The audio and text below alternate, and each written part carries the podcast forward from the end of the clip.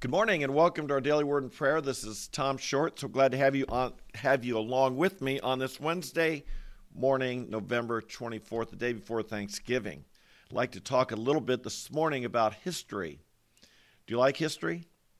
I sure do. There's so much to learn from it. There's and as has been said, if we don't learn from history, we're doomed to repeat it. And I say on the more positive side of things, or the way I'd put it, there's three types of people in the world. There's there's fools. Fools do things bad and they never learn.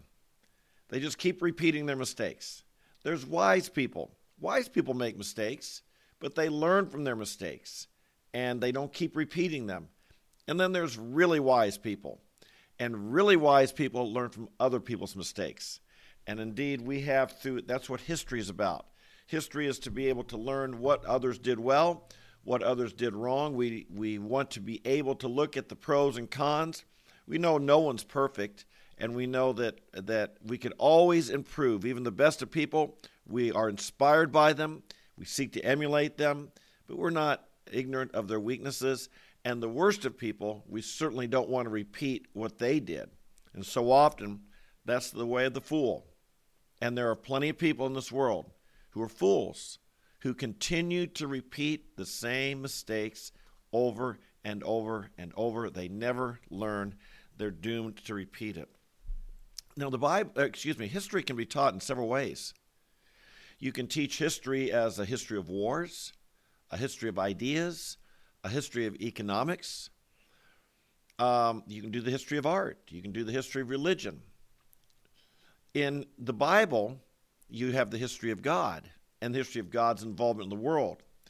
In our culture today, in our schools today, it's mostly history is usually taught from a Marxist point of view. That's right, from a Marxist point of view.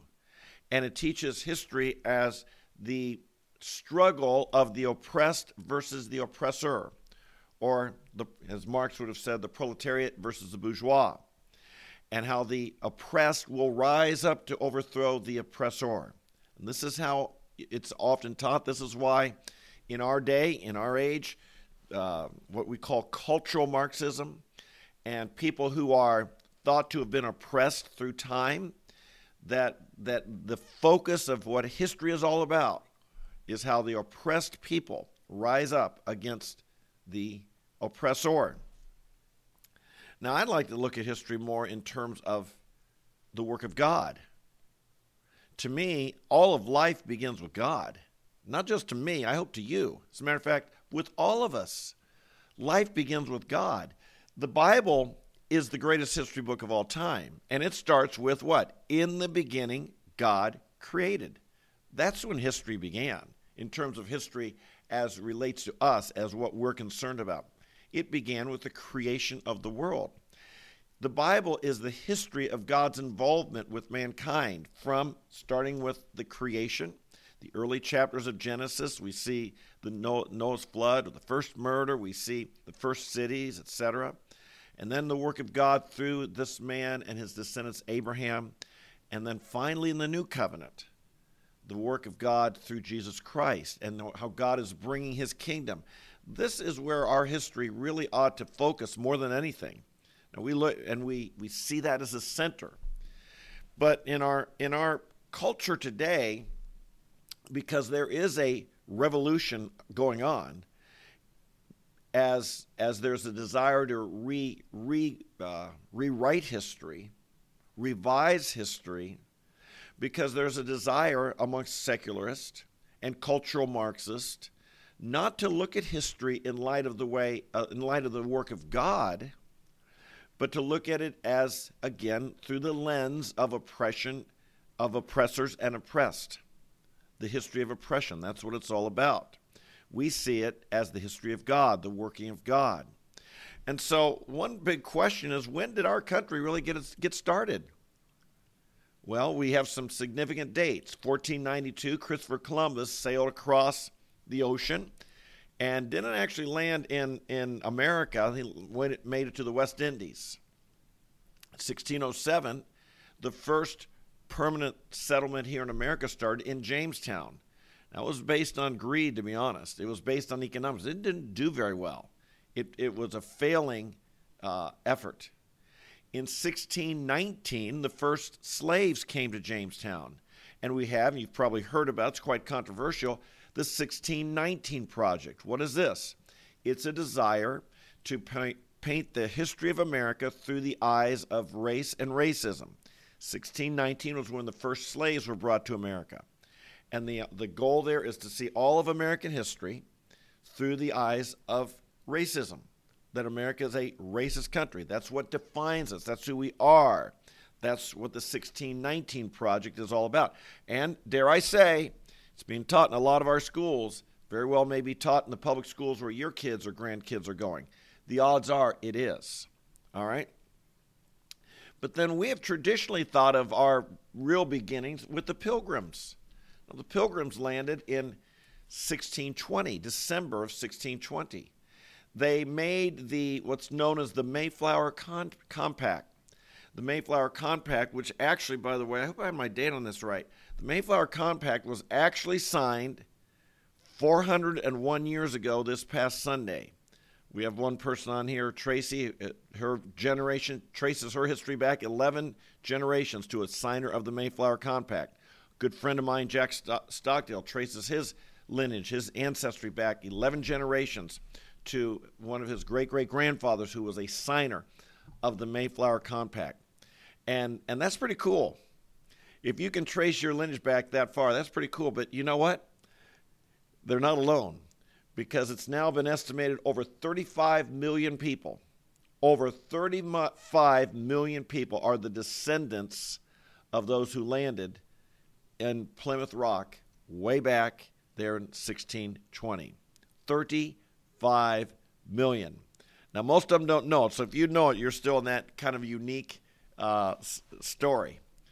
But that's a lot of people. They were fruitful, they multiplied. God heard their prayers. God gave them multiple descendants as they had prayed for and as they wanted to come to this land. Why did they come here? Why did they come here? Well, I hope you know the story. They were fleeing religious persecution. They didn't fit in with the the, the, the, the England was was a Christian nation per se, but they had different understanding of how to apply their Christian faith and how to live their Christian faith. And as a consequence, they were being persecuted. They were being canceled. They were times they'd lose their jobs. Times they would they would uh, lose certain privileges that other citizens had. And and they fled first to Holland, Rotterdam, and then and from there they they came. Uh, they were there what 10, 15 years, and then they decided to come to the New World where their hope was to establish and be able to establish a colony and be able to worship God and to serve God and to love God as they saw fit, as they believed from the Bible. They got blown off course. A trip that shouldn't have taken, you know, that, that took two months shouldn't have taken half that time. They're running low of food. Their their ship was rickety. You wonder how anyone would even get on that thing, let alone try and cross the ocean in it. Um, there it was they many more had to be underground uh, under deck during the time. It was a horrible situation a terrible suffering perseverance to make it but to them it was important to they they endured these difficulties because it was important to them to be in a place where they could worship God and honor God and serve God serve Jesus as they felt in their conscience as they understood scripture that they should they were blown off course. They were supposed to land in Virginia, but they ended up up in Massachusetts in December. And it was cold, it was brutal. Indeed, 102 people landed, and of those 102, half of them had died within that first year. It was a brutal time. Before landing, they signed the Mayflower Compact, a brief document about 200 words, but it was the first basic constitution in the New World, maybe the first constitution ever really written in the modern world. It starts having undertaken this voyage for the glory of God and advancement of the Christian faith. That's why they were very clear. That's why they came. And they came here to establish this colony for that purpose the advancement of the Christian faith, the glory of God and advancement of the Christian faith. You can read it, just look it up, Google it. It's only about 200 words, won't take you long, but it establishes this basic understanding of how people can operate together. Now, it was important because about half the group weren't really part of the pilgrims. They were there as people who they were called strangers who would work, and many of them were people who'd been in trouble, in trouble with the law. And this was their opportunity to have a new life as well, and they came to serve the pilgrims. They came as an opportunity to start a new life. But it was tough, and many, many died. It's in, it is another significant thing to realize what happened during that first year. When they landed, they embraced a common um, economy, a common life. They basically established a commune. Everybody could get whatever they needed. It was assumed everybody would give it their best effort and everybody would, would be able to take what they needed. But it was a terrible failure. That's why so many people died and starved. Again, it was a harsh weather. They didn't know much, and they didn't know how to how to operate in that weather and that that uh, climate. And there were the, the the the leader of the colony, William Bradford. He wrote about how with with not with this commune lifestyle, the socialism lifestyle we'd call today, that it really encouraged laziness. And and some men were lazy, and their wives would have to care for other other husbands that weren't their own husbands, and and it, it was just a mess of an economy, and it didn't work. It failed. There was starvation. Almost it would have had God not been with them, it would have failed. But then the second year they made a change. They made a change. They instituted the idea of private ownership. They divided up the land where they were where each person now had a plot.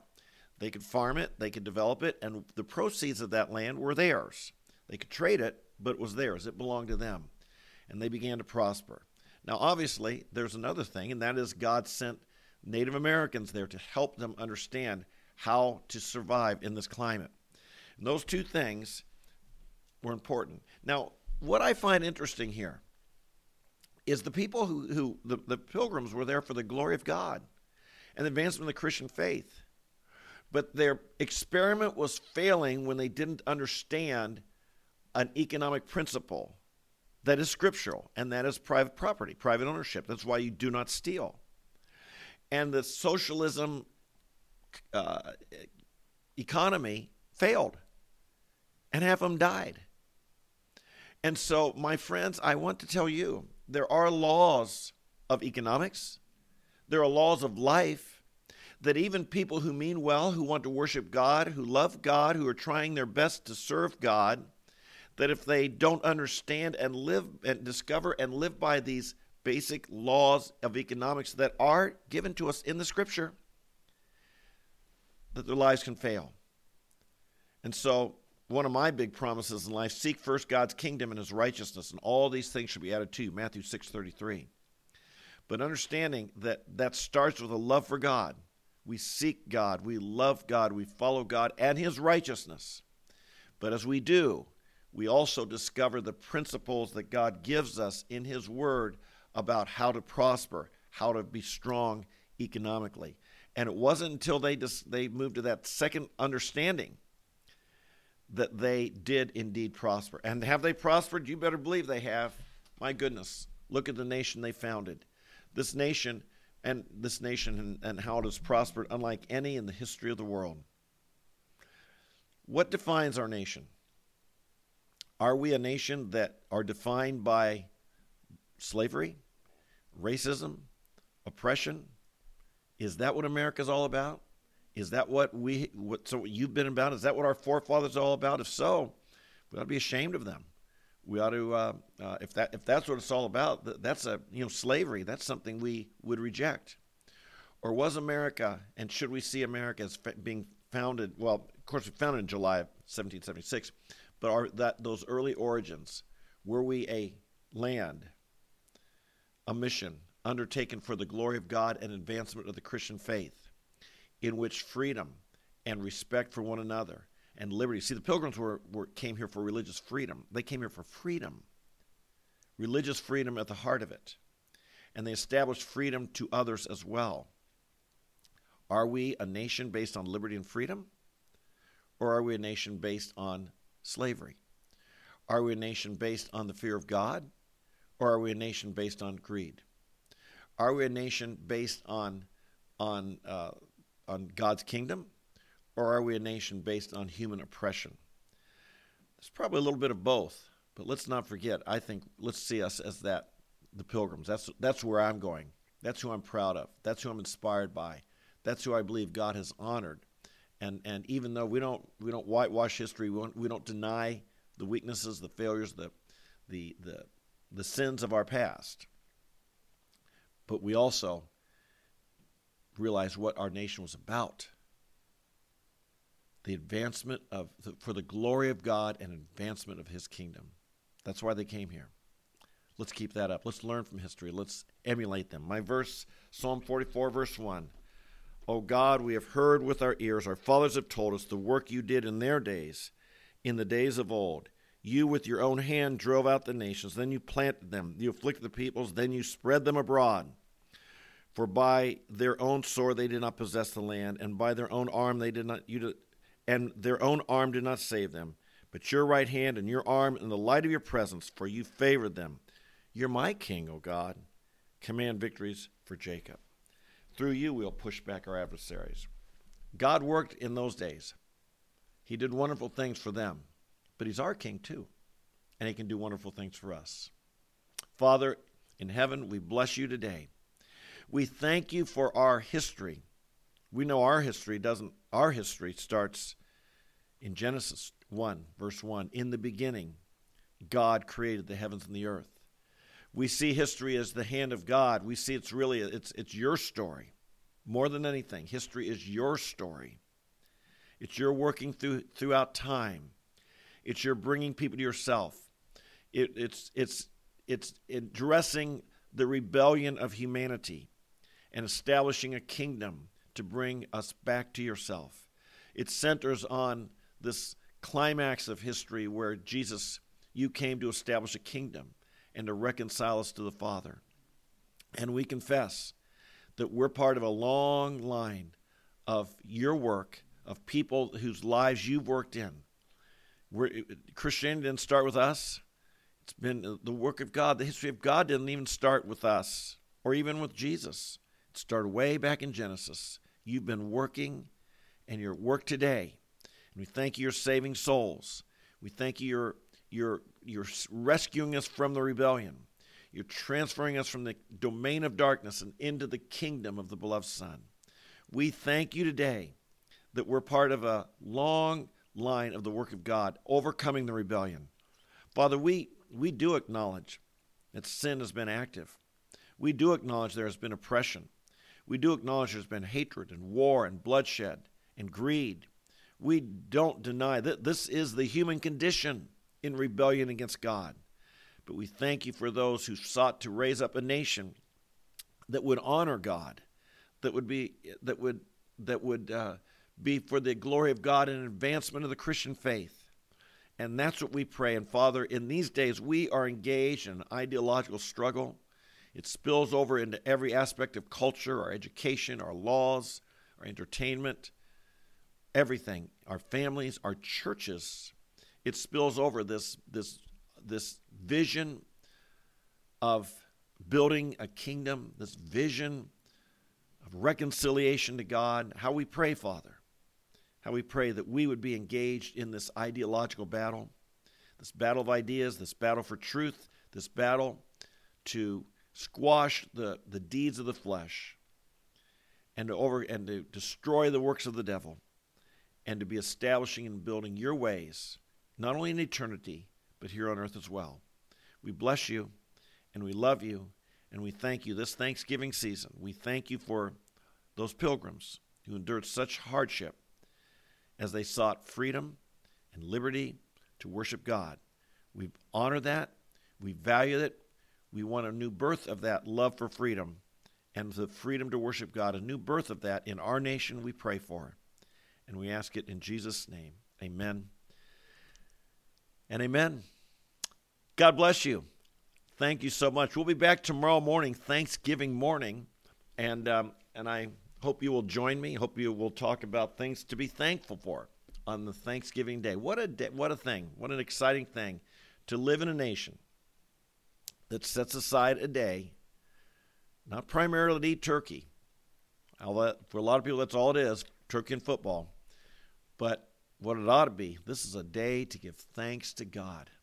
What an honor. What a wonderful thing. What a place to live. God bless you. You have a wonderful day. Walk in the Spirit. Be blessed. Be favored by the Lord today. Let His grace fill you and His Spirit fill you. Be strong, mighty. I'll see you tomorrow morning. God bless you. Bye bye.